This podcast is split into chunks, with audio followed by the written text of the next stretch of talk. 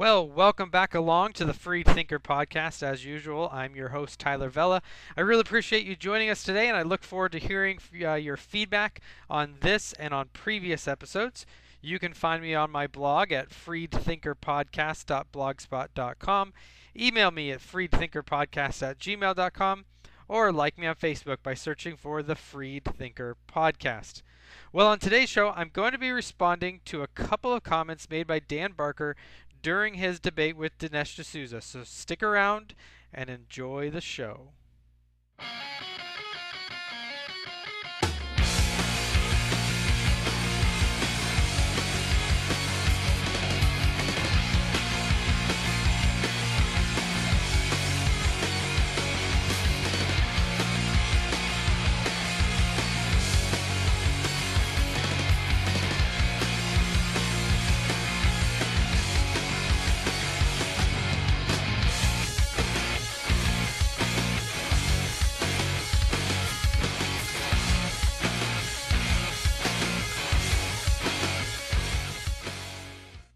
I once listened to a debate between Dinesh D'Souza and Dan Barker on whether or not religion is the problem with the world. Barker made several comments that I want to respond to, not because they were really all that profound or rationally compelling in favor of atheism, but because they so clearly epitomize the problem with many of the new atheists and their acolytes. While listening to Barker's comments, I had what's, what uh, was something like an epiphany like the person who finally sees the 3D image within the autostereogram after staring at it for hours with your eyes crossed, I finally noticed something that had been right there in front of me all along. I know that I had stumbled over it in the past and possibly had even commented on it, but for some reason it never struck me as a unified idea until that moment when I heard what Barker said. To many of you, this may just be old news, but for me, it was revelatory. So, what was it? It is that the new atheists, at their core, can only imagine religion as a kind of Pelagian paganism. The new atheists who converted from Christianity to this particular expression of atheism, with its overt scientism, disdain for religion, and evangelical need to convert the heathen believer and bring them into the fold of the brights, were only loosely Christian, but were very much pagans and Pelagian in their beliefs. If you aren't familiar with those terms or what they mean, let me let me explain to you what I mean. Pelagius was a monk in the 4th and 5th centuries, known for his fervent debates with church fathers like Augustine and for the heresy that took his name, Pelagianism. For Pelagius, the biblical concept of original sin was too problematic, and so he argued that we were not born dead in sin or covenantally guilty in Adam, but rather we were all born innocent, though sick. We may be born with a will that is tilted towards sin, but if a person really tried hard enough, they could overcome that tendency for sin and really live a perfect life pleasing to God on their own merits. Not surprisingly, Pelagius was an, an, ascetic, a person who denies all pleasures and comforts of the world. So when he arrived in Rome, he was appalled by what he considered to be the worldliness of the church in Rome and he blamed bishops like Augustine and their view of on the free grace of God. He thought that if we held that salvation was wholly a work of God, completely by God's free grace, that it would lead to licentiousness.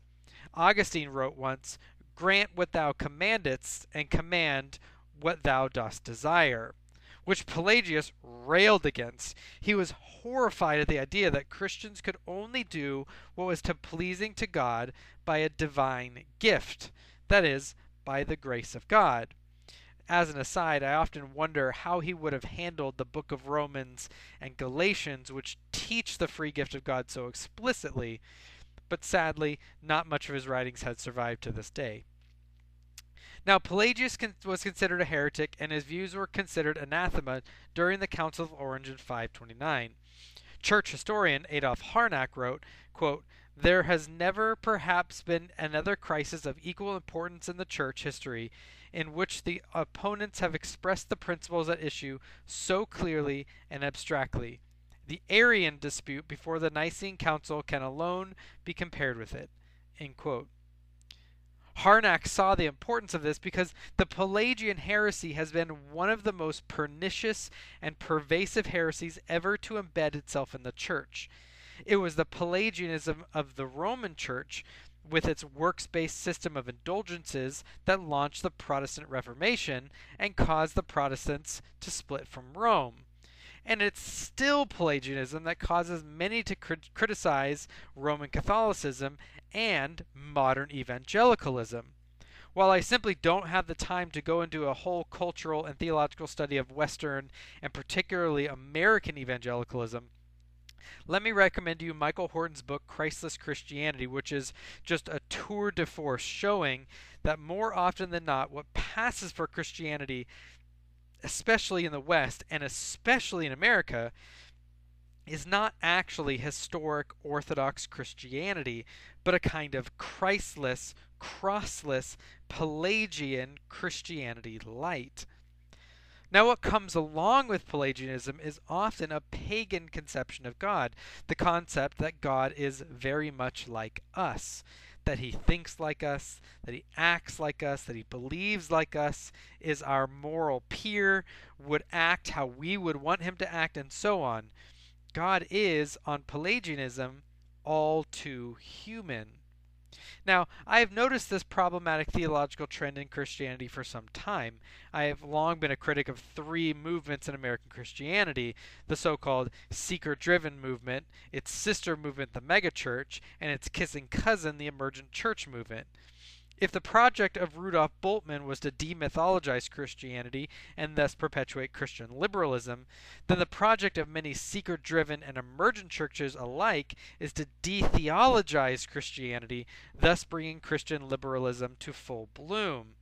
The similarities of the seemingly odd bedfellows of hyper consumer driven, seeker driven megachurches and vintage, authentic, throwback to mystical rituals emergent Christianity is best illustrated by the fact that those who were buying Gap in the 90s are buying American Apparel and thrift store shopping in 2014. They may appear different on the surface, but you don't have to scratch the surface of either very deep to find that they are both the same kind of ecclesiastical nonsense, just marketed to different demographics. They not only confuse the church for the mission field, but both are completely sold on Pelagianism, whether they explicitly state it or not and it is this kind of folk religion that has come to dominate the religious scene in the West, especially in America. So, should it really surprise us that this is the kind of Christianity that the vocal atheists are rejecting? Now, for a long time, I have been asking about what denominations the more vocal atheistic uh, apostates had deconverted from because I wanted to see if they were really familiar with historic Orthodox Christianity or really only this kind of Pelagian paganism that I was seeing in America. The answer was pretty unanimous. The vocal and dogmatic atheist almost always had deconverted from very fundamentalistic, anti intellectual, woodenly literal, far right wing political, extremist, legalistic, and often charismatic or Pentecostal churches or denominations. I'm, now, I'm sure there are some out there that are exceptions to the rule, but I actually never had someone say that they came from really a mainline church or a reformed church.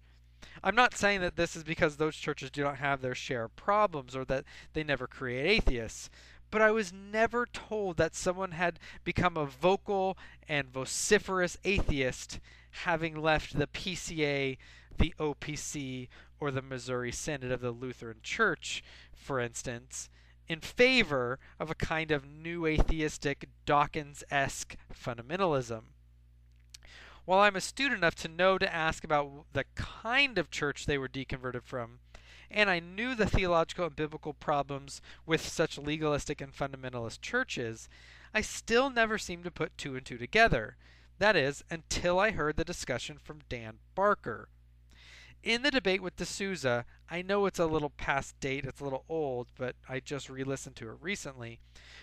Barker made many problematic statements from the garden variety bald assertions with no substantive argument as support, or the assumption of moral realism, which he could not ground on his naturalism, or that he flat out denied later in favor of cultural relativism, to historical errors about the history of science and religion, even to obvious philosophical errors regarding what he called the dead horse of the ontological argument, an argument having quite a resurgence since Plantinga's revival of it. Yet two comments stood out to me the most because they shone the spotlight on what Barker thinks Christianity is. The first has to do with why Christians do good deeds, and the other has to do with the self righteousness of those so called Christians. Barker says, quote, Millions of good people in this planet, on this continent, live happy, moral, productive, meaningful, purposeful lives without believing in this God. They do good things not because they're afraid of hell or want to go to heaven, but because they care for humanity. End quote. Normally, on a point like this, I would go for the problem of trying to ground moral meaning or purpose in a universe without God, and the fact that Barker equivocates between the objective existence of God and our subjective belief in God. However, what surprised me in this at this time was more that Barker seems to think that Christians only do good things out of fear of hell or a desire to go to heaven. I suddenly had flashbacks to all of the memes and Facebook threads where atheists have mocked religious believers for only doing good action, agreed actions to please their quote invisible sky daddy end quote and to avoid being punished. That is, that Christians are only good out of self interest. I don't know how I never noticed it before.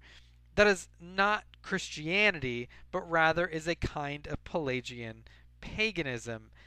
As an aside, a lot of atheistic philosophers argue that what grounds morality just is self interest. I don't think that's true, but if you're going to make that argument, that argument cuts both ways. Now, Christianity is the belief that we only do, I'm sorry, Christianity is not the belief that we only do good things to placate the fickle gods, to keep us from falling under their ire, and to acquire rain for our crops. It is, it is not the view that we do good deeds and avoid evil ones in order to earn blessings and avoid curses from the capricious divinities. Paul says in Romans 5 6 and 11, For while we were still weak, at the right time Christ died for the ungodly. For one will scarcely die for a righteous person, though perhaps for a good person one would dare even to die. But God shows his love for us in that while we were still sinners, Christ died for us. Since therefore we have now been justified by his blood, much more shall we be saved by him from the wrath of God. For if, while we were enemies, we were reconciled to God by the death of his Son, much more now that we are reconciled shall we be saved by his life. More than that, we also rejoice in God through our Lord Jesus Christ, through whom we now have received reconciliation. Notice that Paul does not say that we earned our salvation by doing good things or that we avoid God's wrath by avoiding evil. In fact, we are scarcely even mentioned in the passage outside of the fact that we are utterly passive recipients of everything Christ has done for us. It was while we were still sinners that we were saved, not while we were good people working really hard to appease God. It is because of the death of Jesus in our place that we avoid the wrath to come. In fact, Christianity just is the position that we aren't good enough, that we do not, and indeed cannot, do enough to merit God's blessing. We can't do enough such that God owes us anything, let alone his blessings. Paul says elsewhere in Ephesians 2 8 to 10, For by grace you have been saved through faith, and this is not your own doing. It is the gift of God, not a result of works, so that no one may boast. For we are his workmanship, created in Christ Jesus for good works, which God prepared beforehand that we should walk in them. So, why do we do good works? It is patently not to earn our salvation or God's favor. Paul expressly says that it is a, quote, not a result of works so that no one may boast, end quote. I wonder if Barker ever preached on this during his tenure as a pastor, and if so, what did he do with the text? How did he preach it to his congregation? Did he tell them that they must work very hard, very, very hard, and avoid hell and earn heaven? That is the Santa Claus theology. You better watch out. You better not cry. You better not pout. I'm telling you why. Because Yahweh is watching and will get you. God, to the Pelagian pagan, is a boogeyman who they pretend to love. This leads us then to the second statement that Barker made. He said, quote, the Bible is not a book that any self respecting individual should dare to be seen carrying under their arm. And I used to preach that an in group of the true believers versus those that are outside. Those of you who are true believers probably feel that, don't you? When you're in your church or your congregation, you feel this specialness, don't you? this warmth, you know, loving each other, but there are those outsiders out there. There's those secular hum- humanists. Ooh, they're threatening our country, and you have this feeling that we are called and special in some way, and we have a truth, and I used to preach that, and I used to feel that. End quote. Paganism through and through. And no, Mr. Barker, I don't feel that way at all. Not even close. If that is the kind of religion that Barker had and is objecting to and wanting others to object to as well, the kind of self righteous, judgmental, us versus them religion, then Barker is not alone he should carry that Bible under his arm. Jesus' only condemning remarks were not toward prostitutes or tax collectors, the, the group classically defined as the sinners, his scorn was directed towards the self righteousness of the religious elites, the ones who saw the sinners as the untouchables, who would walk on the other side of the street to avoid contact with them, who thought that they had it all figured out and had kept the whole law, and that somehow made them better, more righteous, or more worthy of God. That is, Jesus would have condemned Barker as a preacher if you take the time to read through the prophets and their message to Israel about why God is judging them and sending them into captivity, it wasn't just because they whored themselves out after other gods.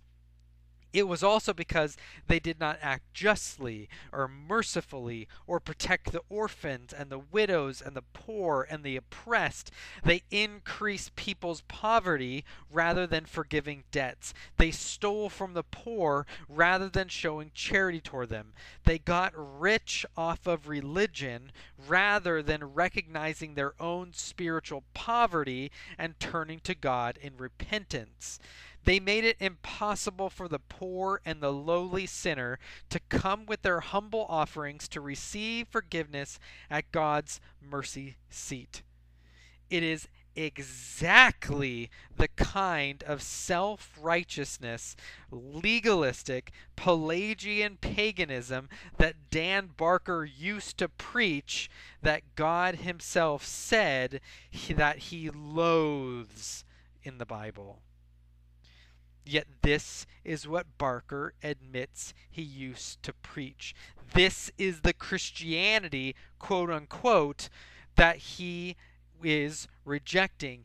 This is what he used to feel superior because of his righteousness. He thought that being called by God meant that he was better, that he was chosen because he was of a finer stock than everyone else, that Christianity divides humanity between the superior and the inferior. I can only imagine the kind of church he built. Fundamentalistic, based on wooden literal readings of the Bible, chock full of self righteous believers who would scoff when a real sinner would walk through those doors.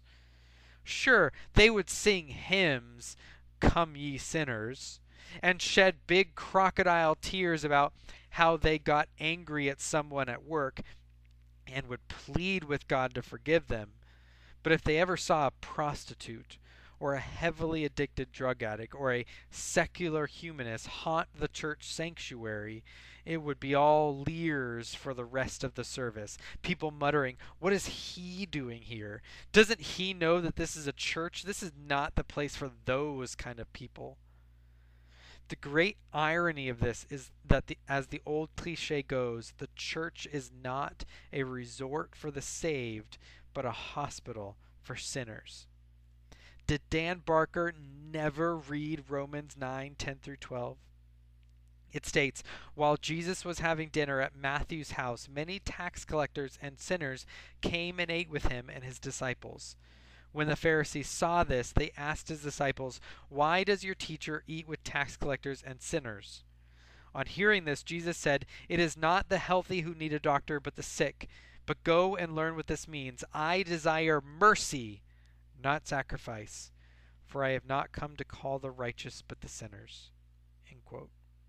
We often miss what this is a passage about. We think tax collectors and sinners, and well, we just think that that means people who make mistakes. When Rome conquered an area, rather than installing Roman officials, they would often hire locals to the job to do the jobs for them those people knew the customs and the people in the areas and where the money could be hid. A tax collector was hired by Rome from the people. So, in this context, the tax collectors are Jews who had been hired by Rome to collect taxes from the people. And they didn't get paid for it. Their quote unquote income was whatever they charged above and beyond what Rome would demand. You see, Rome didn't say taxes were 5% this year. They would tell the tax collector for a reason that they had to deliver X amount of taxes that year. And so the tax collector would figure out what they needed to do to charge the people to get enough to pay Rome. And they would often tax a lot more than that to get rich off this little racket. The tax collector was not just someone who had made some small moral mistakes. They were someone who was viewed by their fellow Israelites as a traitor to their own people who sided with the violent oppressors of the wicked Roman Empire who were keeping Israel under their boot. They were not just morally questionable, they were loathed. You got to imagine what the table talk conversation was between Matthew, also called Levi, who was one of these tax collectors, a traitor to their people, who worked for Rome, and others like Simon the Zealot. A zealot was one who was fiercely anti Roman it would have been fun to sit at that table. And yet, here was Jesus eating with tax collectors and sinners. They were like the untouchables in India poor and destitute and dirty and unwanted or loathe because they were traitors. Those were the very people Jesus chose to eat with, and more than that, to love he was radically countercultural by saying that he didn't come to save the Pharisees and the priests and the scribes and the religious leaders, but the poor and the sick and the infirmed and the oppressed. If Jesus came back, I often think that he would not come to church, but would go to the slums and the projects and the homeless shelters. And so, what in the world was Dan Barker preaching when he was a pastor? I hardly recognize it because it's not the gospel that I know and love. It is not the gospel of the church. If you are at a church where sinners are not welcomed, then what are you doing there? Because, friend, you are a sinner. If you're at a church where God is not praised for bringing those people in to hear the good news about how Jesus loves them regardless of who they are, what their past or present circumstances are, or what sins they have committed, and that no sin is so grotesque as to make them unworthy to believe and be saved and to be loved by Jesus Christ, then you are at a Pelagian pagan church. What your church is doing is showing you how to placate an angry sky deity and work to earn its favor. That is not the gospel. It seems that the new atheists are railing against Pelagian paganism. And should it surprise us? The Bible resoundingly rejects it as well. It denies works based salvation and the placating of deities made with human hands. It condemns that kind of self righteousness in no uncertain terms, right along with murder and theft and adultery. So, do Dan Barker and his ilk even realize that they're not rejecting Christ, but Zeus. They're not rejecting Christianity, but Pelagianism. Well, thank you again for joining us here on the Freed Thinker podcast. Again, if you'd like to message me, you can find me on my blog at freedthinkerpodcast.blogspot.com. You can email me at freedthinkerpodcast at gmail.com or find me on Facebook by searching for Freed Thinker Podcast. Thank you very much, and I hope you all have a great rest of your day.